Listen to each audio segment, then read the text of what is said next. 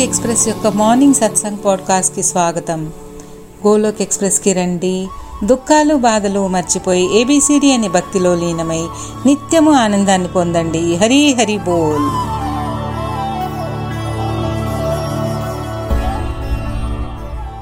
జై శ్రీ కృష్ణ చైతన్య ప్రభు నిత్యానంద శ్రీ అద్వైత గదాధర్ శ్రీవాసాది గౌర్ భక్తువృంద హరే కృష్ణ హరే కృష్ణ కృష్ణ కృష్ణ హరే హరే హరే రామ్ హరే రామ్ రామ్ రామ్ హరే హరే ఓం నమో భగవతే వాసుదేవాయ ఓం నమో భగవతే వాసుదేవాయ ఓం నమో భగవతే వాసుదేవాయ శ్రీమద్ భగవద్గీత की जय गौर निताय की जय श्री श्री राधा श्याम सुंदर की जय visit through the body free as is soul Hari Hari pole Hari Hari pole శరీరంతో వ్యస్తంగా ఉన్న ఆత్మతో నిత్యం హరినామస్మరణ చేస్తూ ఉండండి Transform the world by transforming yourself జై శ్రీకృష్ణ నా శస్త్రము పైన నా శాస్త్రము పైన నా ధనము పైన నా యుక్తులపైన ప్రభు కేవలం అంటే కేవలం మీ కృపాశక్తిపైనే ఆధారపడి ఉన్నాను తండ్రి గోలోక్ ఎక్స్ప్రెస్కి రండి దుఃఖాలు బాధలు మర్చిపోయి ఏబిసిడి అనే భక్తిలో లీనమై నిత్యము ఆనందంగా ఉండండి హరి హరి బోల్ హరి హరి బోల్ జై సియారాం జై శ్రీ రాధే కృష్ణ ఈరోజు సత్సంగి అందరికీ స్వాగతం. భగవద్బంధులారా ఈరోజు మనం చాప్టర్ ఫోర్ ట్రాన్స్డెంటల్ నాలెడ్జ్ భగవంతుని దివ్య జ్ఞానం శ్రీకృష్ణ పరమాత్ముడు మానవాళి కళ్యాణం కోరి చెప్పిన దివ్య జ్ఞానం గురించి తెలుసుకునే ప్రయత్నం చేద్దాము. ఈ దివ్య జ్ఞానం కూడా మనకు లభించడం అనేది ఎన్నో జన్మల పుణ్యం ఉంటే తప్ప ఇది వినడానికి కూడా లభించదు నిజానికి. ఇది ఆధ్యాత్మిక సంపన్నులు అంటే సంపన్నులను మరింత సంపన్నులను తయారు చేయగలదు. సంపద అంటే కేవలం ధనము నగలు అంటే ఆస్తులు డబ్బు అని కాదు ఆధ్యాత్మిక సంపద అని ఉంటుంది. దాని గురించి మనం చెప్పుకుంటున్నాం. ఇక్కడ అనాత్మకు మరియు ఆత్మకు నడమగల భేదమును పరమాత్మ మరియు ఆత్మ గురించి తెలుసుకోవడమే ఇక్కడ జ్ఞానం అనబడుతుంది. ఆత్మ దేహము వేరు వేరు అని తె తెలుపునటువంటిది జ్ఞానం. మరి విజ్ఞానం అంటే ఏమిటి? విజ్ఞానం అంటే ఆత్మ యొక్క నిజస్వరూప స్థితిని మరియు దానికి పరమాత్మతో గల సంబంధం తెలుపునటువంటిది. దానిని మనం విశిష్ట జ్ఞానం అంటాము. సో జ్ఞానం పరమగుహ్యము అంటే వెరీ కాన్ఫిడెన్షియల్ నాలెడ్జ్ జ్ఞానం పరమగుహ్యమే యద్విజ్ఞాన సమన్వితం. ఆత్మ మరియు పరమాత్మల జ్ఞానం మిక్కిలి గుహ్యమైనది. అంత కాన్ఫిడెన్షియల్ నాలెడ్జ్ ప్లస్ ఇది అద్భుతమైన జ్ఞానం ఇలాంటి అమూల్యమైన జ్ఞానాన్ని భగవంతుడే మనకి స్వయంగా వివరించారు. సాధారణ మనుషులకు కూడా అర్థమయ్యేలాగా శ్రీల ప్రభుపాద గారు మనకు అందించారు. సో అవేర్నెస్ పెంచుకొని తీరాలి మనము.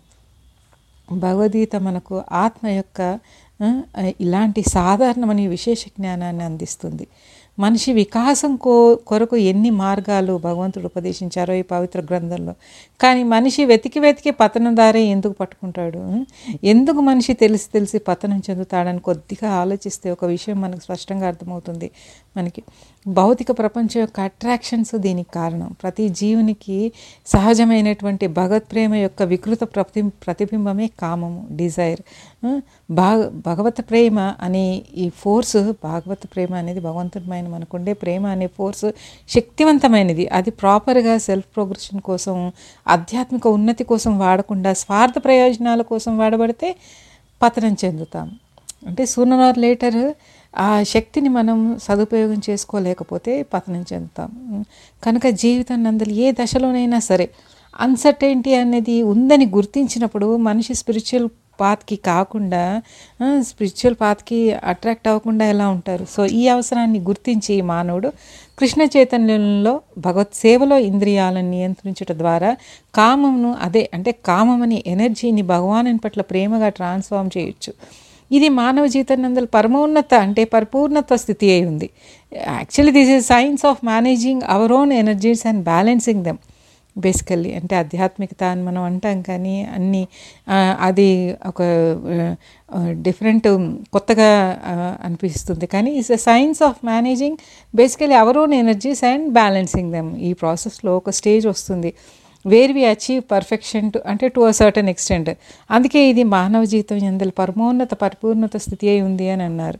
మనం ఇంతకుముందు సత్సంగంలో చెప్పుకున్నాం. జడ పదార్థం కంటే అంటే నాన్ లివింగ్ థింగ్స్ కంటే ఇంద్రియాలు ఉత్తమమైనవని. ఇంద్రియాల కంటే మనసు ఉత్తమము. మనసు కంటే కూడా బుద్ధి మరింత ఉత్తమము. బుద్ధి కంటే ఆత్మ అత్యంత ఉత్తమము అని చెప్పుకున్నాం ఇంతకుముందు ఒకసారి మనం సత్సంగంలో. సో ఇంద్రియాలు కామం యొక్క కర్మలకు వివిధ మార్గాలై ఉన్నాయి. కామం అంటే ఇక్కడ డిజైర్ అనేది. డిజైర్ అనేది దేహంలోని వివిధ ఇంద్రియాల ద్వారా వ్యక్తమవుతూ ఉంటాయి. కనుక దేహం కంటే ఇంద్రియాలు శ్రేష్టమైనవి. కానీ ఎప్పుడైతే మనము ఇంద్రియాలని ఆధ్యాత్మిక మార్గంలో సుశి సుశిక్షితం చేస్తామో ట్రైన్ చేస్తామో అప్పుడు ఇంద్రియాలు కామ ప్రవృత్తులను ప్రకటించు మార్గములకి బహిర్గతమవుటకు ఇక ఉపయోగింపబడవు. ఆత్మ దేవాదేవునితో ప్రత్యక్ష సంబంధం ఏర్పరచుకుంటుంది అప్పుడు కనుక ఇక్కడ చెప్పిన దేహకర్మాది సమస్త విషయంలో చివరికి పరమాత్మ ఎందే ముగుస్తాయి. ఎందుకంటే because a soul is always a part of super soul కాబట్టి. మళ్ళీ మనస్సు కంటే ఉన్నతమైనది బుద్ధి అని చెప్పుకున్నాం. బుద్ధి భ్రష్టు పట్టే కదా మనిషి తనకు లభించిన వనరుల్ని అంటే న్యాచురల్ రిసోర్సెస్ని సద్వినియోగం చేసుకోకుండా దుర్వినియోగం చేసుకుంటూ ఉంటాడు. అందుకని బుద్ధి కంటే ఆత్మ ఉత్తమమైనది. అందుకని ఆత్మను శ్రీకృష్ణ భగవాన్తో సంబంధం నందు నెలకొల్పినందునే దాని వశంలో ఉన్నటువంటి బుద్ధి అంటే ఆత్మ వశంలో ఉన్నటువంటి బుద్ధి మనస్సు ఇంద్రియాలు కూడా సహజంగానే భగవత్ సేవలో నెలకొంటాయి. సింపుల్గా చెప్పుకోవాలంటే పరమాత్ముడు ఒక పెద్ద ట్రాన్స్జెంటల్ నా నాలెడ్జ్కి మ్యాగ్నెట్ అయితే బుద్ధి మనసు ఇంద్రియాలు అనేవి ఫిజికల్ వరల్డ్ అట్రాక్షన్స్కి కాకుండా ట్రాన్స్జెంటల్ నాలెడ్జ్కి దివ్య జ్ఞానానికి ఆకర్షించబడతాయి. ఒకసారి మనస్సు ఇంద్రియాలు బుద్ధి నిరంతరం భగవత్ సేవలో ప్రత్యక్షంగా నెలకొన్నంతనే ఇతర అంటే ఇతర విషయ వాంఛల్లో అంటే తుచ్చ వాంఛల ప్రపంచానికి దూరం అవుతాయి అంటే లోవర్ టేస్ట్ అనేది జీవితం నుంచి దూరం అవుతుంది లైఫ్లో ఉన్నత స్థితికి ఎదుగుతారు. అంటే హయ్యర్ టేస్ట్ అలవడుతుంది. ఉన్నత స్థితికి అలాగే ఆత్మ చేరుకుంటుంది కాబట్టి. ఇతర విషయ మార్గాల్లో నెలకొనడానికి అవకాశం ఉండదు. మనసు దివ్యమైన భగవత్ సేవలో నెలకొన్నంతనే. అయితే ఇది ఇతర హీన ప్రవృత్తులలో నెలకొనడానికి ఇంకా అవకాశం ఉండదు. అందుకని ఆత్మ ఎప్పుడూ కూడా ఇంద్రియార్థముల కంటే అంటే ఇంద్రియార్థముల కంటే ఇంద్రియముల కంటే మనస్సు కంటే బుద్ధి కంటే ఉత్తమ స్థితిలో ఉంటుంది ఆత్మ. ఆత్మ వీటన్నిటికంటే అతీతమైనది. అతీతమైనదని తెలుసుకొని మనిషి అత్యున్నతమైన ఆధ్యాత్మిక బుద్ధితో మనస్సును స్థిరపరిచి ఆ స్పిరిచువల్ పవర్తో అనశ అనచశక్యం కానీ కామం అనేది ఈ శత్రువుని జయింపవలనని మనకి భగవద్గీత చెప్తుంది. ఇలా మానవుడు ఇంద్రియములను మనస్సును బుద్ధిని నియంత్రింపగలడు. భౌతికమైన మనో ఇంద్రియముల ద్వారా ప్రభావితం కానటువంటి ఆధ్యాత్మిక స్థితిలో మనిషి నెలకొనగలడు. మనం టెక్స్ట్ ఫోర్టీన్ చూద్దాము. నన్ను ప్రభావితం చేయు కర్మ ఏదియును లేదు. ఇక్కడ పరమాత్ముడు చెప్తున్నారు. నన్ను ప్రభావితం చేయు కర్మ ఏదియును లేదు. నేను ఎట్టి కర్మఫలమును వాంఛించను. నన్ను గూర్చి సత్యం ఎరిగిన వాడు కూడా ఎరిగిన వాళ్ళు కూడా కర్మఫలము కర్మఫలము చే బంధింపబడడు. ఇది మహా ఇది గొప్ప శ్లోకం ఇది. ఈ సమస్త జగత్తునకు భగవంతుడే సృష్టికర్త అయినప్పటికీ భగవంతుడు భౌతిక జగత్తు యొక్క కర్మలచే ప్రభావితం కారు. హీస్ ఇండిపెండెంట్ అతడు సృష్టించిన సృష్టికి అతడు అతీతంగా నిలిచి ఉంటారు. ఎలా అయితే నీటిలో తామర పువ్వు ఉంటుందో కానీ నీరు తామరాకు మీద నిలవలేదు. తామరాకు మీద నీటి చుక్క వలె అంటాం కదా నార్మల్గా? అలా ఇండిపెండెంట్గా is independent of material world without any అటాచ్మెంట్తో ఉంటారు పరమాత్ముడు. కానీ God witnesses each and everything మళ్ళీ. అంటే కేవలం జీవుల పొల్యూటెడ్ ఇంటెలిజెన్స్ వలన ప్రకృతి వనరులపైన ఆధిపత్యం వహించడం వల్లనే జీవుడు ప్రకృతి చేత జీవుల వివిధ కామ్యకర్మల ఫలములచే బంధింపబడతాడు జీవుడు. అలా చి- మనం మనుషులు అలా చిక్కిపోతారు. సో ఎప్పుడు జీవులందరూ తమ తమ ఇంద్రియ తృప్తికి సంబంధించిన కర్మలు ఎందు మునిగి తేలుతుంటారు. అంటే కర్మలలో నెలకొని ఉంటారు. ఈ కర్మలు భగవాను నుంచే నిర్ణయించబడినవి కావు. కానీ మనం అనుకుంటాం కదా ఏదే భగవంతుడిని మనం నిందిస్తూ ఉంటాం మనుషులు చాలా మటుకు. సో ఈ కర్మలని భగవాన్ నుంచే నిర్ణయించబడినవి కావు కేవలం అధిక ఇంద్రియ తృప్తి కోసం జీవులు తమకు తాము కర్మలను విధించుకొని అధిక సంపాదన కోసమో అధిక కీర్తి ప్రతిష్టల కోసమో అధిక ఇంద్రియ తృప్తి కోసమో తమకు తాము విధించుకున్న కర్మలలో నిత్యం శ్రమ పడుతూ ఉంటారు జీవులు. ఉమ్, భగవంతు భగవంతుడిని నిందిస్తూ ఉంటారు ఈ ఈ కర్మలకన్నిటికీ కూడా. జీవుడే తనకు తాను విధించుకున్న కర్మలు ఇవన్నీ కూడా. అది మన ఫలాపేక్ష మూలాన డబ్బు సంపాదన కోసం ఇంద్రియ తృప్తి కోసము నిత్యం శ్రమ పడుతూ ఉంటారు. ఇలా కర్మల్లో నెలకొని మరణానంతరం స్వర్గలోక సుఖములను కూడా వాంఛిస్తారు. మళ్ళీ ఇలాంటి కర్మల్లో పాల్గొంటూ మళ్ళీ నెలకొని మళ్ళీ ఇంకేం ఆలోచిస్తారు? మరణానంతరం స్వర్గలోక సుఖములను కూడా వాంఛిస్తారు. అరుదుగా ఈ మానవ జన్మ లభించినందుకు అసలు ఈ జీవితాన్ని మనం ఎలా సార్థకం చేసుకోవాలి? అనే ఆలోచన లేకుండా స్వర్గలోక సుఖాలను కూడా వాంఛిస్తూ ఉన్న జీవితాన్ని దుర్భరం చేసుకుంటూ ఉంటారు మా మనిషి. మానవజాతి. సో భగవంతుడు ఆత్మారాముడైనందున మన థాట్స్ అన్నిటికీ విట్నెస్గా ఉంటారు. అన్నీ తెలుసు అన్ని ఇంటెన్స్ అంటే అన్నీ విట్నెస్ చేస్తారు కానీ ఏమీ అనరు. భగవంతుడు ఏ విధంగానూ ఏ విధంగానూ ఏ విధమైన ఆకర్షణకు లోను కారు ప్రభావితం కారు భగవంతుడు పరమాత్ముడు. అందుకే అన్నారు నన్ను ప్రభావితం చేయు కర్మ ఏదీ లేదు. ఎలాంటి కర్మఫలంను నేను వాంఛింపను. భగవంతుని గురించిన ఈ సత్యాన్ని తెలుసుకున్న వాళ్ళు కూడా కర్మఫలములచే బంధింపబడరు. అందుకే ఎంతో పుణ్యం ఉంటే తప్ప మనకి ఈ విజ్డమ్ ఈ నాలెడ్జ్ మన వరకు రాదు అని అన్నారు. సో ఆ- పుణ్యం ఉంటేనే ఈ నాలెడ్జ్ కూడా మనకి ఈ విజ్డమ్ అనేది అందుతుంది.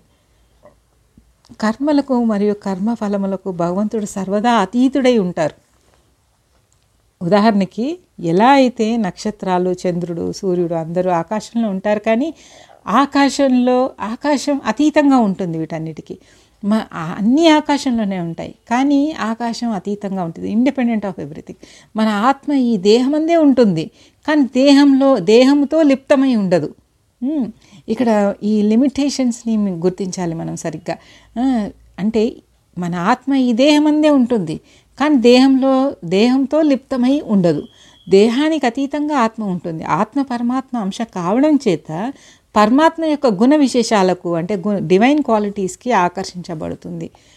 సూపర్ సోల్కిని ఫాలో అవుతుంది. కానీ ఈ భౌతిక కల్మశాలకు ఈ మెటీరియల్ వరల్డ్లోని మన పొల్యూటెడ్ ఇంటెలిజెన్స్ వలన దాని ప్రయాణం సాఫీగా కాకుండా అబ్స్టకల్స్ కలగడం వలన ఆధ్యాత్మిక ప్రగతి కుంటూ పడుతుంది ఎందుకు ఆత్మ ప్రగతి? ఎందుకంటే ఇది భగవంతుని అంశ కాబట్టి మరి ప్రగతి ఆధ్యాత్మిక ప్రగతి సాఫీగా సాగాలి కదా మరి ఎందుకు కుంటుపడుతుంది అని అడి అంటే ఎందుకు కుంటుపడుతుంది అంటే ఈ మెటీరియల్ వరల్డ్లోని మనకి వచ్చాక మన ఇంటెలిజెన్స్ కాస్త పొల్యూటెడ్ ఇంటెలిజెన్స్ అవ్వడం వలన మన ఈ ఇలాంటి అబ్స్టకుల్స్ ఆధ్యాత్మిక ప్రగతి సాగకుండా అబ్స్టకుల్స్ వస్తూ ఉంటాయన్నమాట.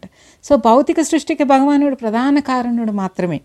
భౌతిక ప్రకృతియే నిమిత్త కారణముగా ఈ జగత్తు వ్యక్తమవుతున్నది. సృష్టి సృష్టించబడిన జీవులలో మానవులు జంతువులు వంటి అనేక రకాల జీవులు గత జన్మ పుణ్య పాపకర్మల ఫలములకు లోబడి ఉంటారు. భగవానుడు వారికి అలాంటి కర్మలను ఆచరించుటకు తగిన సదుపాయాలని సమకూరుస్తూ ఉంటారు. త్రిగుణములను స నియంత్రిస్తూనే కానీ అలా అలా నియంత్రిస్తూనే వారి పూర్వ ప్రస్తుత కర్మలకు బాధ్యతను వహింపరు. భగవానుడు ఏ జీవి పట్లను పక్షపాతం కలిగి ఉండరు. అంటే అన్బయాస్డ్గా ఉంటారు అని వేదాంత సూత్రం మనకు నిర్ధారించేది. వాస్తవానికి జీవుడు తన కర్మలకు తానే బాధ్యుడై ఉంటాడు. కానీ భగవంతుని బాధ్యతను భగవంతుని బాధ్యుణ్ణి చేస్తారు జీవుడు. సో భగవానుడు తన బహిరంగ శక్తి అయిన భౌతిక ప్రకృతి ద్వారా మనిషికి సౌకర్యములచే ఆ సౌకర్యములనే మాత్రమే సమకూరుస్తూ ఉంటారు పరమాత్ముడు కర్మ సిద్ధాంతంలోని ఈ సరహస్యములన్నింటినీ కూడా పూర్తి ఎరిగిన వాళ్ళు తన కర్మఫలములచే ఎన్నడనూ ప్రభావితుడు కాడు. అంటే శ్రీకృష్ణ భగవానుని దివ్యతత్వమును అవగాహన చేసుకున్న వాళ్ళు కృష్ణ చైతన్యంలో అంటే కృష్ణ కాన్షియస్ కాన్షియస్నెస్లో నిష్ణాతుడు అవుతారు అందువలన కర్మ సిద్ధాంతాలకి లోబడి ఉండరు. ఇది ఇది ఒక గొప్ప రహస్యం యాక్చువల్గా. భగవానుడు తన బహిరంగ శక్తి అయిన భౌతిక ప్రకృతి ద్వారా మనిషికి సౌకర్యములని మాత్రమే సమకూరుస్తుంటారు. కర్మ సిద్ధాంతంలోని ఈ రహస్యాలన్నింటినీ పూర్తిగా తెలిసిన వాళ్ళు తన కర్మఫలం ఎన్నడూ ప్రభావితుడు కారు. ఎప్పుడైతే కృష్ణ కాన్షియస్నెస్లో నిష్ణాతుడు అవుతారో అందువలన అలాంటి వాళ్ళు కర్మ సిద్ధాంతాలకు లోబడి ఉంటారు అలా కాకుండా శ్రీకృష్ణుని దివ్య స్వభావం తెలియక సాధారణ మానవుల కర అంటే కర్మలలాగా భగవాను కర్మలు కూడా అని కర్మ ప్రాప్తి కొరకే ఉద్దేశింపబడినవని భ్రమించిన వాళ్ళు కర్మఫలములచే తప్పక బంధింపబడతారు.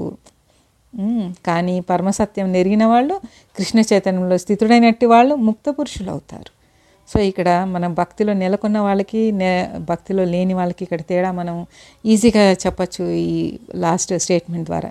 ఇక్కడ భక్తి కల వాళ్ళు కూడా బుద్ధిమంతులు కూడా కర్మ అంటే ఏమిటి? అకర్మ అంటే ఏమిటి? అవేర్నెస్ కలిగి ఉండడంలో భ్రాంతి నొంది ఉంటారు. అందుకని ఇక్కడ చెప్తున్నారు. పరంపరలో ఉన్న పూర్వ ప్రామాణిక భక్తుల అడుగుజాడలను అనుసరించవాలని చెప్తున్నారు. అంటే ఇది అంటే ఈవెన్ భక్తిలో కల వాళ్ళు కూడా బుద్ధిమంతులు కూడా ఒక్కొక్కసారి కర్మలు అంటే ఏమిటి అకర్మలు అంటే ఏమిటి ఈ అవేర్నెస్ అంటే క్లారిటీ ఉంటుంది యాక్చువల్గా ఒక రకమైన భ్రాంతిలో ఉంటారు. సో ఇక్కడ చెప్తున్నారు దీనికి బేస్డ్ అంటే నాలెడ్జ్ బేస్డ్ ఎక్కడి నుంచి వస్తుందంటే ఇది మనకు పూర్వపు ప్రామాణిక భక్తుల అడుగుజాడలను అనుసరించి మనకి ఇక్కడ చెప్తున్నారనమాట అసంపూర్ణమైనటి ప్రయోగాత్మక జ్ఞానం ద్వారా ధర్మ విధానం గురించి ఎవరును తెలుసుకుని జాలరు. వాస్తవానికి ధర్మ సిద్ధాంతములు భగవాను చేతనే స్వయంగా నిర్ధారింపబడును. ధర్మంతో సాక్షాత్ భగవత్ ప్రణీతం. ఎవరును తమ అసంపూర్ణమైన మానసిక కల్మ కల్మ కల్పనలచే ధర్మ సిద్ధాంతాలను సృష్టింపజాలరు. ఈ విషయంలో బ్రహ్మ శివుడు నారదుడు మ- మనువు సనక సరందనాథులు కపిలుడు ప్రహ్లాదుడు భీష్ముడు ఉమ్, గోస్వామి యమరాజు జనకుడు బలి మహారాజు ధ్రువుడు అంబరీషుడు వంటి మహాత్ముల యొక్క అడుగుజాడలను ప్రతి ఒక్కరూ అనుసరించాలి. ఆధ్యాత్మికోన్నతి కోరే వారందరూ కూడా మానసిక కల్పనల ద్వారా ఎవరు కూడా ధర్మముగా అంటే ఇలా అజ్ఞత కోరే మనందరూ కూడా మహాత్ముల అడుగుజాడలను అనుసరించాలి అని చెప్పారు ఇక్కడ. మనం ఇంతకుముందు అనుకున్నాం కదా ప్రామాణిక భక్తులు అంటే ఎవరు అని. ప్రామాణిక భక్తులు అంటే శుకదేవ్ గోస్వామి యమరాజు జనకుడు బలి మహారాజు ధ్రువుడు అంబరీషుడు ఇలా కపిలుడు సనక సనందనాథులు ఇలా ఈ అంటే నారదుడు మను ఇలా ఇంతమంది అనమాట ఇంతమంది మహాత్ములని వీళ్ళ ఆధ్యాత్మికోన్నతిని వీళ్ళు సాధించినది చూసి మనం వారిని కూడా అనుసరించాలి అని చెప్పబడింది. సో మానసిక కల్పనల ద్వారా ఎవరు కూడా ధర్మం అంటే ధర్మం అనగా ఏమిటి ఆత్మానుభూతి అనగా ఏమిటి అని తెలుసు తెలుసుకోజాలంటే ఒక్క కల్పనల ద్వారా మనం తెలియదన్నమాట. సో ఇలా ప్రామాణిక గ్రంథాలు కూడా వాటిని ఉండాలి. ఎక్స్పీరియన్షియల్ సైన్స్ అంటాం కదా అందుకని. కేవలం భక్తుల పట్ల అవ్యాజ కృప వలన భగవంతుడు కర్మ అంటే అంటే కర్మ అనగా ఏంటి? అకర్మ అంటే ఏమిటి? భగవద్గీత దాన్ని మనం సునిశ్చితంగా తెలుసు తెలియజేస్తున్నారు ఇక్కడ. కృష్ణ చైతన్యంతో చేయబడు కర్మ మాత్రమే భావబంధముల నుండి మానవుడి మానవుడిని విముక్తి చేయగలదు. కృష్ణ చైతన్యంతో చేయబడు కర్మ మాత్రమే భావబంధముల నుండి మానవుడు విముక్తిని పొందగలడు. ఎందుకంటే కర్మగతులను అర్థం చేసుకోవడం అత్యంత కష్టం. కర్మ అంటే ఏమిటి? వికర్మ అంటే ఏమిటి? అకర్మ అంటే ఏమిటి అనే మానవుడు అసలు బేసికల్గా చక్కగా అర్థం చేసుకొని ఉండాలి. ఎవరైనా యూనివర్సల్ లాస్ గురించి తత్వజ్ఞానం లోతుల గురించి తెలుసుకోవాలనే వాళ్ళు భౌతిక బంధముల నుండి విముక్తిని పొందు ఆ విషయం నిజంగా ఆసక్తులే ఉన్నవారు కర్మము వికర్మం అంటే ఏంటి? నిషిద్ధ కర్మ అంటే ఏంటి? అకర్మములు నడమగల భేదాలని గ్రహించగలగాలి. భగవంతుని చైతన్యం అనుసరించి చేయు కర్మలకు విరుద్ధంగా చేయ కర్మలను వికర్మలని మరియు నిషిద్ధ కర్మలని అంటాం భగవంతుని చైతన్యంను అనుసరించి భగవంతుని చైతన్యం అనుసరించి చేయ కర్మలకు అలాంటి కర్మలకు విరుద్ధంగా చేయ కర్మలని వికర్మలని అంటాము. వాటినే మళ్ళీ నిషిద్ధ కర్మలని అంటాం గొప్ప సత్యం ఏంటంటే ఇక్కడ గొప్ప సత్యం ఏంటంటే కర్మల్లో అకర్మను మరియు అకర్మలో కర్మను గాంచేవాడు మానవుల్లో బుద్ధిమంతుడు అన్నారు. అట్టివాడు అన్ని రకముల కర్మల ఎందు నియుక్తుడైనాను ఆధ్యాత్మిక స్థితి ఎందున్నవాడే అవుతారు. ఇది ఒక గొప్ప స్టేట్మెంట్. కృష్ణ చైతన్యమున కర్మను నిర్వహించే వాళ్ళు ఇది ఒక శ్లోకం కూడా. ఇది శ్లో భగవద్గీతలో ఒక శ్లోకం కూడా. కృష్ణ చైతన్యమున కర్మను నిర్వ నిర్వహించే వాళ్ళు సహజంగానే కర్మబంధములన్నిటి నుండి విముక్తుడై ఉంటారు. అతడు కర్మలన్నిటికీ కర్మలన్నింటినీ శ్రీకృష్ణుని సంతృప్తిపరచుట కొరకై చేస్తారు కాబట్టి. అప్పుడు అతను కర్మ ప్రభావం చే సుఖదుఖాలకు లోను కారు తత్ఫలితంగా అతడు శ్రీకృష్ణుని కొరకే అన్ని రకముల కర్మలందు నెలకొనినాను. మానవులలో అత్యంత బుద్ధిమంతుడిగా పరిగణించబడతారు.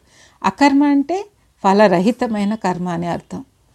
సెల్ఫ్ రియలైజేషన్ ఆత్మానుభూతి మార్గంలో కర్మఫలములు అబ్స్టకల్స్ కాకూడదని అంటే రాకూడదని భావించి నిరాకారవాదులు భయంతో కామ్య కర్మల నుండి విరమిస్తారు. కానీ సాకారవాదులు సాకారవాదులు అంటే దేవుని కృష్ణుని రూపంలోనూ రాముని రూపంలోనూ కొలిచేవాళ్ళు సాకారవాదులు.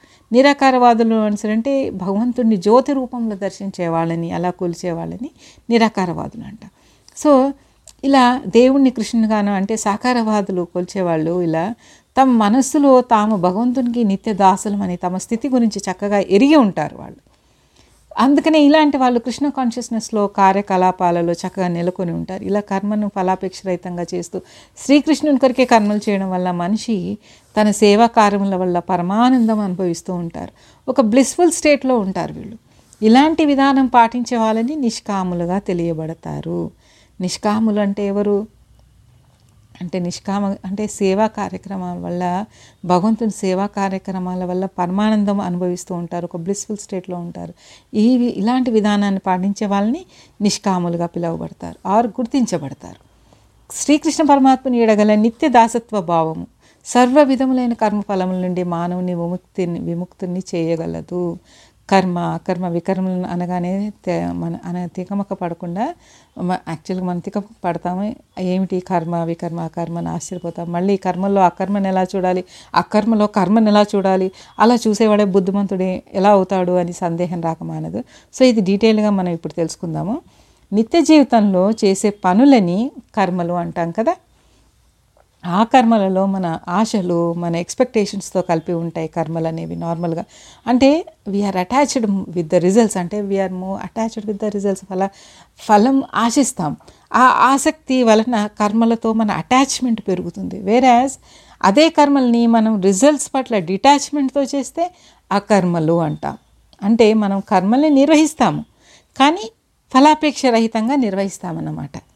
సో అది అకర్మ అవుతుంది. ఒక ఉదాహరణతో చెప్పుకుందాము. ఇప్పుడు తల్లిదండ్రులు తమ పిల్లలకి చదువు చెప్పించి అంటే విద్యాబుద్ధులు నేర్పించి పెద్దవాళ్ళని చేసి ప్రయోజకుల్ని చేసిన తర్వాత మళ్ళీ వాళ్ళు మమ్మల్ని ముసలితనంలో చూడాలి అనే ఎక్స్పెక్టేషన్స్తో చూడకూడదు. ఆ ఎక్స్పెక్టేషన్స్ ఉన్నప్పుడు అది సకర్మ అవుతుంది. లేనప్పుడు అకర్మ అవుతుంది. పిల్లల్ని చూడాలి. అది మన బాధ్యత. అది మన బాధ్యత. అంతే ఫలితం కృష్ణార్పణం వస్తుంది అనుకుంటే బెటర్ సో లేకపోతే ఈ అలా ఎక్స్పెక్టేషన్స్తో ఉంటే ఒకవేళ పిల్లలు చూడకపోతే ఇంకా బీపీలు షుగర్లు డిప్రెషన్లు యాంగ్జైటీ వస్తాయి. చూడకపోతే. సో ఎక్స్పెక్టేషన్స్తో కర్మను ఆచరిస్తే వచ్చేది స్ట్రెస్ యాంగ్జైటీలు డిప్రెషన్లు. సో పిల్లల్ని భగవంతుడు ఇచ్చిన బాధ్యతగా ఎరిగి చక్కగా ప్రయోజకుల్ని చేసి ఈ దేశానికి పనికొచ్చే పౌరులుగా తీర్చిదగలిగితే వితౌట్ ఎనీ ఎక్స్పెక్టేషన్స్ ఇంతే చాలు నాకు ఇది ఇది- ఇది ప్రాప్తం ఇంత ఇంతవరకే నా బాధ్యత అనుకొని ఇలా చేస్తే ఈ ప్రాసెస్లో నాకేంటి లాభం? అనుకోకుండా నార్మల్గా మన మనిషి యొక్క నైజం అది. ఏ పని చేసినా కూడా ఇందులో నాకేంటి నాకేంటి లాభం అని ఒక ప్రతిఫలాన్ని ఆశిస్తు ఆశిస్తున్నట్టే కదా. ఆశించి చేస్తే అప్పుడు మనకి యాంగ్జైటీ డిప్రెషన్లు ఇవన్నీ కూడా స్ట్రెస్ అనేవి వాటి అంటుకు రిజల్ట్స్కి అంటుకొని ఉంటాయి. సో అప్పుడు అది కర్మ అవుతుంది. అకర్మ కాదు. కర్మను ఆచరించినప్పుడు పాపం పుణ్యం అని రెండు కేటగిరీస్ ఉంటాయి. మంచి చేసినప్పుడు పుణ్యకర్మను అనుభవించ అనుభవించడానికి కూడా మళ్ళీ జన్మ ఎత్తాల్సి ఉంటుంది. అలాగే పాపకర్మలను అనుభవించడానికి కూడా మళ్ళీ జన్మించాల్సి ఉంటుంది. సో ఈ రెండు ఎఫెక్ట్స్ని న్యూట్రలైజ్ చేయడానికి అందుకని కర్మలు బంధకారకములు అవుతాయి అని అన్నారు. అంటే ఇప్పుడు పాపం చేసిన మళ్ళీ అది అనుభవించడానికి జన్మ జన్మించాల్సి ఉంటుంది. పుణ్యం ఎక్కువైనా కూడా అది అనుభవించడానికి మళ్ళీ జన్మించాల్సి ఉంటుంది. సో ఈ రెండు ఎఫెక్ట్స్ని న్యూట్రలైజ్ చేయగలగాలి. అది ఎలా చేయగల చేయ చేయాలి? ఈ రెండు చేయకుండా ఉండకపోతే ఆ కర్మలు మళ్ళీ బంధకారకం అవుతాయి. So they lead to human bondage మరి దీనికి పరిష్కారం ఏంటి? దీనికి పరిష్కారం ఏంటి అంటే అకర్మ. అంటే కర్మను చెయ్యి. కానీ రిజల్ట్స్ పట్ల డిటాచ్మెంట్తో చేయాలి. నాకేం మిగులుతుంది? ఇందులో నాకేంటి లాభం? లాంటి థాట్స్ని disown them every action has got equal and opposite రియాక్షన్కి based అయి ఉంది కాన్సెప్ట్ ఎందుకంటే ప్రతి కర్మకి ఈక్వల్ అండ్ ఆపోజిట్ రియాక్షన్స్ ఉంటాయి.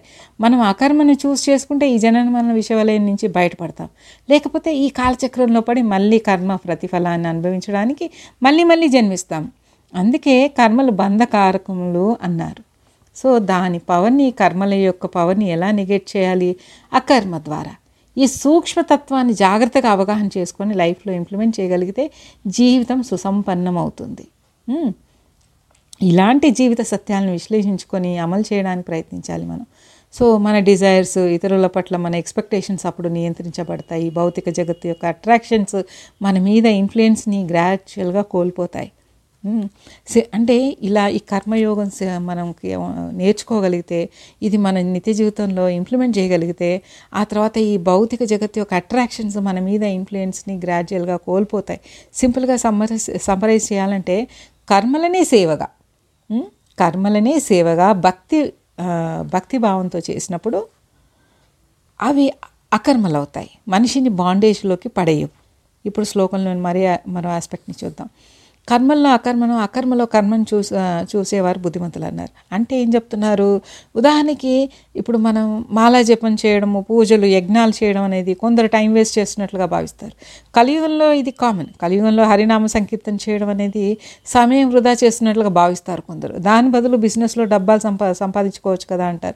అదే సమయాన్ని అంటే అదే సమయాన్ని సంపాదనలో ఇన్వెస్ట్ చేయడం ద్వారా ఎక్కువ డబ్బు సంపాదించవచ్చు అంటారు. కానీ అదే సాధకులైతే ఏం చేస్తారు? ఆధ్యాత్మికంలో నెలకొన్న సాధకులైతే భౌతిక జీవితం పట్ల అనాసక్తులైన వాళ్ళు అకర్మలలో కర్మల్ని చూస్తారు. కర్మలలో అకర్మల్ని చూస్తారు. దృష్టిలో ఉంటుంది మొత్తం అంతాను. అంటే దృష్టిలో ఉంటుంది మొత్తం ప్లస్ మన భావనలో ఉంటుంది అవగాహన అనేది. సో దృష్టి ప్లస్ భావన మేళవించి చూస్తే ఆధ్యాత్మిక ప్రగతి సాధిస్తుందని తెలుస్తుంది మనకి. సో కర్మల అకర్మను చూచువారు బుద్ధిమంతులు. అంటే ఇంకొక ఉదాహరణతో చెప్పుకుందాం ఇక్కడ. ఇప్పుడు తామర పువ్వు నీటిలో ఉంటుంది కానీ తామరాకు మీద నీరు నిలవలేదు. అలాగే మనము ప్రపంచంలో ఉంటూ కూడా ప్రపంచము మనలోన ఉండకూడదు. అంటే బయట ప్రపంచంలో ఎన్నెన్నో చూస్తాం మనం. మోసం దగ వంచన ద్వేషము రాగము మోహము అమాయకత్వం కూడా చూస్తాము. అతి తెలివిని చూస్తాము. అంటే అతిని చూస్తాము అలాగే వెలితిని కూడా చూస్తాము. ఇవేవి మనసులోనికి రానివ్వకుండా కేవలం భగవత్ తత్వంలో తాదాత్మ్యం చెంది నిష్కల్మషంగా ఉండాలి. ప్రపంచంలో ఉంటూ కూడా డిటాచ్గా ఉండాలి. Hmm, డిటాచ్డ్గా ఉండాలి. Attachment to only Krishna detachment with material world is the right way ఎందుకంటే ఎవరి ప్రతికర్మము భోగవాంఛరహితంగా ఉంటుందో అతడు సంపూర్ణ జ్ఞానం కలిగినట్టు వారు. జ్ఞానాన్నిచే దహింపబడిన కామ్యకర్మలు కలవాణిని పండితులని మహర్షులని అంటారు. సో మనం యోగులు మహాత్ములు వారిని చూసి మనం నేర్చుకోవాలి. ఇక్కడ మనం టెక్స్ట్ ట్వంటీ టూకి వెళ్దాము. ట్వంటీ ట్వంటీ టూ చూద్దాము. యాదృచ్ఛికముగా లభించిన దాంతో సంతుష్టు సంతుష్టుడు వాడును ద్వంద్వాతీతుడును అసూయరహితుడగు వాడు జయాపజయములు రెండిటి అందు స్థిరుడై ఉండేడు వాడు. వాడు నాకు మానవుడు కర్మలను చేయుచున్నాను ఎన్నడూ వానిచే బద్ధుడు కాడు. మరోసారి చదువుతాను. యాదృశ్చికముగా లభించిన దాంతో సంతుష్టి అగువాడును ద్వంద్వాతీతుడును అసూయరహితుడును జయాప జయాపజయముల రెండిటి అందు స్థిరుడై ఉండేడు నాకు మానవుడు. కర్మలు చేయుచున్నాను అంటే కర్మలు చేస్తున్నా కూడా ఎన్నడూ వానిచే బద్ధుడు కాడు. ఇది మనం విశ్లేషించి చెప్పుకుందాం. వాస్తవానికి కృష్ణ చైతన్యవంతులు దేహ దేహ పోషణ కోసం ఎక్కువగా శ్రమించారు. అంటే యాదృచ్ఛికముగా అనగా తనంత తాముగా ప్రాప్తించిన దానితో సంతృష్టి చెందుతారు. ఇతరులను యాచించుట కానీ అప్పు చేయడం కానీ ఉండదు. న్యాయంగా తమ శక్తి కొలది కర్మను ఉన్నరించి తద్వారా లభించిన దానితో సంతృప్తి చెందుతారు. అంటే ఎక్కువ అత్యాశ అనేది ఉండదు కృష్ణ చైతన్యవంతులకి. జీవనోపాధి విషయంలో వీళ్ళు స్వతంత్రులై ఉంటారు. సేవకు ఎక్కువ ప్రాధాన్యతనిస్తారు. సేవకు చాలా ఎక్కువ సేవకు సా సాధనకు సత్సంగి సదాచారానికి ఎక్కువ ప్రాధాన్యతనిస్తారు వీళ్ళు. భౌతిక విషయవాంఛలకు అంత ప్రాధాన్యతనివ్వరు కృష్ణ చైతన్యవంతులు. భౌతిక జగత్తు యొక్క ద్వంద్వముల వలన వీరు కలత చెందరు. అంటే భౌతిక జగత్తు యొక్క ద్వంద్వములు అనున్నవి అంటే ఎలాంటివి? శీతోష్ణ స్థితి లాంటివి. అంటే రూపంలో ఉండు అలాంటి డిఫరెంట్ ఆపోజిట్ వెదర్ కండిషన్స్లో అయినా సుఖదుఖములలో అనుభూతులం అవుతాం కదా. సుఖదుఖముల అనుభూతుల్లోనూ కృష్ణ అంటే కృష్ణగతి భక్తి కల వాళ్ళు ఏంటి ద్వంద్వాతీతులు. కనుక అతడు జయాభజములు రెండిటి అందు స్థిరుడై ఉంటారు.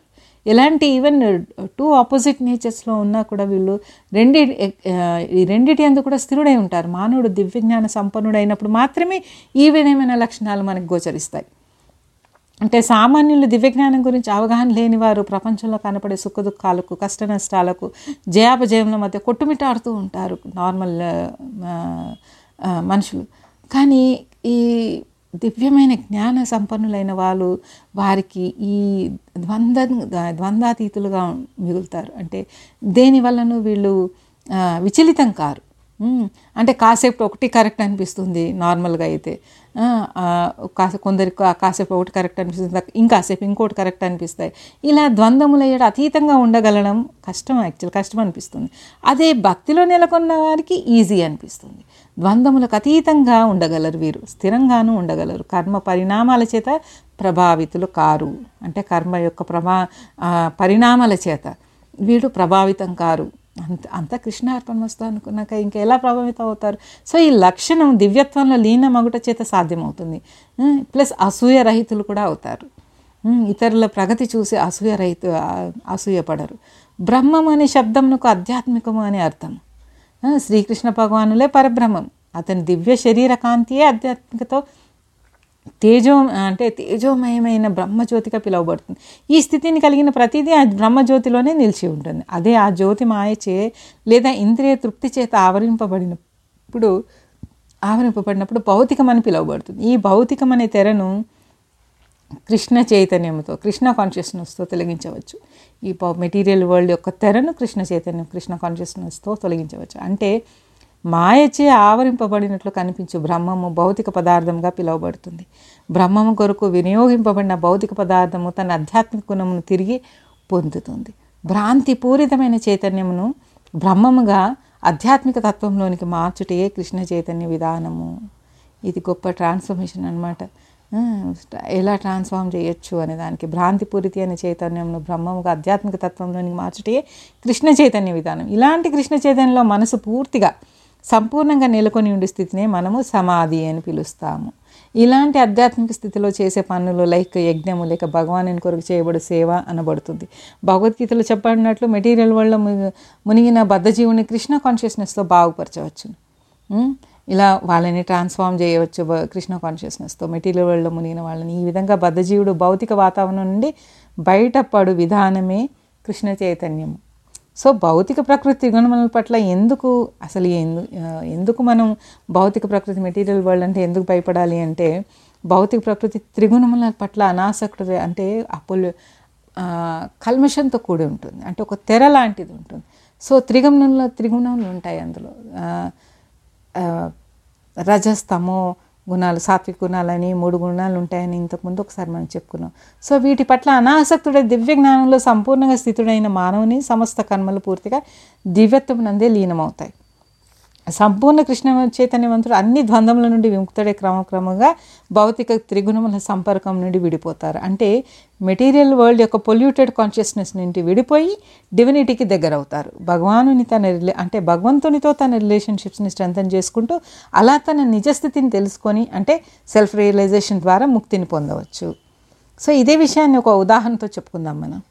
హనుమంతుల వారు లంకలో సీతని సీత జాడ తెలుసుకున్న తర్వాత సీతమ్మ జాడ తెలుసుకున్న తర్వాత అశోకవనం తప్ప లంకను దహించి వేస్తారు.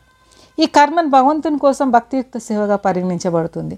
తప్ప అయ్యో లంకను కాల్చేశారా అనే తర్కానికి ఈ కర్మ రాదు. ఈ చిక్కదు ఈ కర్మ. ఎందుకంటే ఇది శ్రీరామచంద్ర ప్రభు వారి పని మీద వచ్చారు హనుమంతుల వారు కాబట్టి సీతామాతను చూసి కోపంతో లంకని దహించి వేస్తారు అక్కడ తనని అలా ఉంచినందుకు చూసి. అది కూడా హనుమంతుని తోకకి దేవదూతగా వచ్చిన స్వామికి తోకకి దౌర్బల్యంతో నిప్పు అంటించి వినోదం చూడాలనుకున్న వారికి స్వామి పాఠం నేర్పుతారు. అదే అలౌకికం అలౌకికమైన కర్మ. సో ఈ విషయం భగవాను పట్ల సేవాభావమే తప్ప కర్మ పరిణామం అనే అది చర్చించే నేపథ్యంలోకి కానీ తర్కానికి కానీ రాదు. ఇవి ఇది దివ్యకర్మ అనబడుతుంది. అంటే ఒక సాధారణ మనిషి యొక్క కర్మ ఇంకా భగవంతుడు డివినిటీతో కూడిన కర్మ ఎలా? దీని తేడాన్ని గమనించడానికి ఉదాహరణ చెప్పాను. సరే ఇంకో ఇలాగే ఇంకో ఉదాహరణ కూడా చెప్పుకుందాం. అంగదుడు రావణుని సభలోకి వచ్చి శ్రీరామచంద్రమూర్తి వరకు ఎందుకు? దమ్ముంటే నా కాలు ఒక్కటి కదిపి చూపు చూపించు చూస్తాను అని నిండు సభలో రావణునికి ఛాలెంజ్ చేస్తారు అంగదుడు. నిజంగానే ఇంద్రుణ్ణి ఓడించిన ఇంద్రజిత్తును కా ఇంద్రజిత్తు కానీ అతని కుమారులు కానీ అంటే రావణుని కుమారులు కానీ చివరికి రా చివరికి రావణుడు కూడా అంగదుని కాలు కదపలేకపోతారు. ఇది కూడా తర్కానికి రాదు ఈ కర్మ కూడా తర్కానికి రాదు. ఎందుకంటే దివ్య కర్మ అనబడుతుంది ఇది. భగవంతుని చింతనలో భక్తియుక్త సేవతో చేసే కర్మలకు దివ్యత్వం ఉంటుంది. అదే బ్రహ్మంలో లీనమవుతాయి. కర్మ పరిణామాలు ఉండవు ఇలా. భక్తితో చేసే కర్మలన్నీ సాంకేతికములుగా యజ్ఞములే అవుతాయి. ఎందుకంటే యజ్ఞము పరమపిత పరమేశ్వరుడైన భగవాన్ని సంతృప్తి కొరకే ఉద్దేశింపబడినది కాబట్టి ఇలా యజ్ఞరూప కర్మల ఫలములన్నీ నిశ్చయంగా దివ్యత్వం నందే లీనమవుట చేత వారిని కర్మ పరిణామాల చేత ప్రభావితం అంటే కర్మ పరిణామాలు ఇలా ఈ ఈ కర్మలు ప్రభావితం కావు. అవి తర్కానికి కూడా రావు బేసికలీ సో అలా ఎలా దివ్యమవుతాయి అంటే ఇది ఉదాహరణ అనమాట సో అదే సాధారణ మనిషి చేసే కర్మలు బంధకారకములు అవుతాయి. ఎందుకంటే మనిషి కర్మలకి భౌతికపరమైన కాలుష్యం అంటిపెట్టుకుని ఉంటుంది కాబట్టి. అవి డిజైర్స్ రూపంలో కానివ్వండి ఫలం పట్ల అపేక్ష కానివ్వండి ఇలా పొల్యూటెడ్ ఇంటెలిజెన్స్తో చేస్తాం కాబట్టి అవి బాండేజ్ని ఇస్తాయి మనిషికి. ఎప్పుడైతే మనిషి కర్మలు భక్తియుక్త సేవగా మారుతాయో అప్పుడే దివ్యకర్మలు అనబడతాయి. అప్పుడు అవి బంధ కారకములు కావు కావు. ఎందుకంటే every action has got an equal and opposite reaction అంటాం కదా. ఇది భౌతిక ప్రపంచానికి సరిగ్గా సరిపోతుంది. కానీ ఆధ్యాత్మిక ప్రపంచంలో దివ్య కర్మలు మాత్రమే ఉంటాయి. ఆపోజిట్ రియాక్షన్ ఉండదు. ఎందుకంటే ఇక్కడ ఫలాపేక్షతో కర్మల్ని చేయడం లేదు కాబట్టి. సో ఈ భౌతిక ప్రపంచంలో జీవుడు దేహం అనే పంజరంలో చిక్కుకొని ఆత్మజ్ఞానం కోల్పోయి ఈ భౌతిక ప్రపంచంలో జీవుడు అంటే అంటే మనం ఈ దేహం అనే పంజరంలో చిక్కుకొని ఆత్మజ్ఞానం కోల్పోయి సత్వ రజస్తమో గుణాలకు వశీభూతులమయ్యి జనన మన ప్రవాహంలో కొట్టుకొని చివరికి ఎక్కడ తేలుతామో తెలియదు. ప్రతి జన్మలోనూ మనకి అహంకారము మమకారము ఇలాంటివి సహితంగా కర్మలు చేస్తూ ఉంటాము. తీవ్రమైన వై వైరాగ్యం కలిగితే కానీ మనకి సంసార ప్రవాహం నుంచి ముక్తి కలగదు. అందుకే కొందరు జీవితాల్లో మనం చూస్తూ ఉంటాం కదా అంతా బాగుంది అనుకునేసరికి సడన్గా పరిస్థితి తారుమారవుతుంది. ఎందుకంటే మనిషి నైజం ఎలాంటిదంటే సు- దుఃఖాలు కష్టాలు ఎదురైనప్పుడే భగవంతుడిని మనం గుర్తిస్తాము. అప్పుడే భగవంతుడు గుర్తుకొస్తాడు మనకి. లేకపోతే ఇంకా నేనే కింగ్ అని ఫీల్ అయిపోతూ ఉంటాం. అంతా సాఫీగా సాగిపోతూ ఉంటాయి సో అందుకని వైరాగ్యానికి హేతువు శ్రీహరి పాదాలని శ్రీచరణాలని దివ్యచరణాలను భగవంతుడు దివ్యచరణాలను వదలకుండా దృఢంగా ఆశ్రయించడమే మనిషి చేయవలసిన తక్షణ కర్తవ్యం. అటువంటి హరిభక్తి కోసం మనం ఏం చేయాలి? మనం నిత్య నిరంతరం సత్సంగ్ సాధన సేవ సదాచారంలో నిమగ్నులం కావాలి. ఇలా నిరంతరం హరికథ విశేషాలను శ్రవణం చేస్తూ ఉండాలి. దానికి మరి భక్తుల సాంగత్యం సహవా సహవాసం కావాలి. అందుకే సత్సంగంలో ఉండమన్నారు. అందుకని ఇంద్రియ తృప్తి కోసం ప్రాపంచిక సుఖాల కోసం పాకులాడడం తగ్గించుకుంటూ క్రమక్రమంగా డిజైర్స్ తగ్గించుకుంటూ విష్ణు భక్తులతో అంటే భక్తులతో బేసికల్లీ స్నేహం చేసి భగవంతుని శ్రీ శ్రీగుణాలు వింటూ మనస్సును పరమాత్మపై లగ్నం చేసుకొని తరించి తరించు అని ఈవెన్ మన నారద మహర్షి కూడా మానవాళికి ఉపదేశం చేశారు. ఇలా భాగవతంలో రాసింది. సో ఇంకా ఏమని చెప్పారు మహర్షుల వారు? కడుపు నిండా భుజిస్తే మానవులు నిజానికి సర్వేంద్రియాలకు సంతృప్తి కలుగుతుంది. చెట్టు అంతటా నీరు అందాలి అంటే మనం ఏం చేస్తాం? చెట్టు పాదులో నీరు పోస్తే చాలు. అవి అన్ని కొమ్మలకు పుష్టి కలిగిస్తాయి. కలిగే రీతిగా పోషణ ఇవ్వడం జరుగుతుంది. అలాగే ఈ బ్రహ్మాండంలో శ్రీ మహావిష్ణువుని ధ్యానించి శ్రీహరిని ధ్యానించి సేవిస్తే సమస్త దేవతలను పూజించిన విశేష ఫలం లభిస్తుంది. సో ఇది ఇలా భగవద్గీతలో కూడా రాసింది. సో వర్షాకాలంలో సూర్యుని వల్ల మేఘాల ద్వారా కురిసిన వర్షజలం తిరిగి గ్రీష్మకాలంలో ఆ సూర్యుని వల్లనే ఆవిరిగా మారుతుంది కదా? ఇదే రీతిన శ్రీహరి వల్ల విస్తరించి వ్యాపించి విశ్వమంతా తిరిగి ఆ శ్రీహరి ఎందే లయమవుతుంది. అందువలన మనందరం సర్వభూతాత్మకుడైన ఆ శ్రీహరినే సేవించి తరిద్దాము. వాస్తవానికి ఎవరైనా ఒక్కసారి ఆ శ్రీహరి పాదపద్మలు ఎందల మకరందాన్ని ఆస్వాదించే తన్మయత్వం పొందే భక్తునికి దైవికంగా ఈ నిజానికి ఎన్ని ఆటంకాలు కలిగినా తన భక్తి మార్గాన్ని విడవలేరు. సిమిలర్లీ మనం కూడా ఎన్ని అబ్స్టకల్స్ వచ్చినా పరమాత్మని పాదాలను విడవకుండా భక్తిలో నెలకొని ఉందుముగాక మన ప్రార్థనలు పరమేశ్వరునికి అంది మనం నిత్యం ప్రేమ భక్తిని ప్ర మనకి ప్రేమ భక్తిని ప్రసాదింతురుగాక భగవంతులు.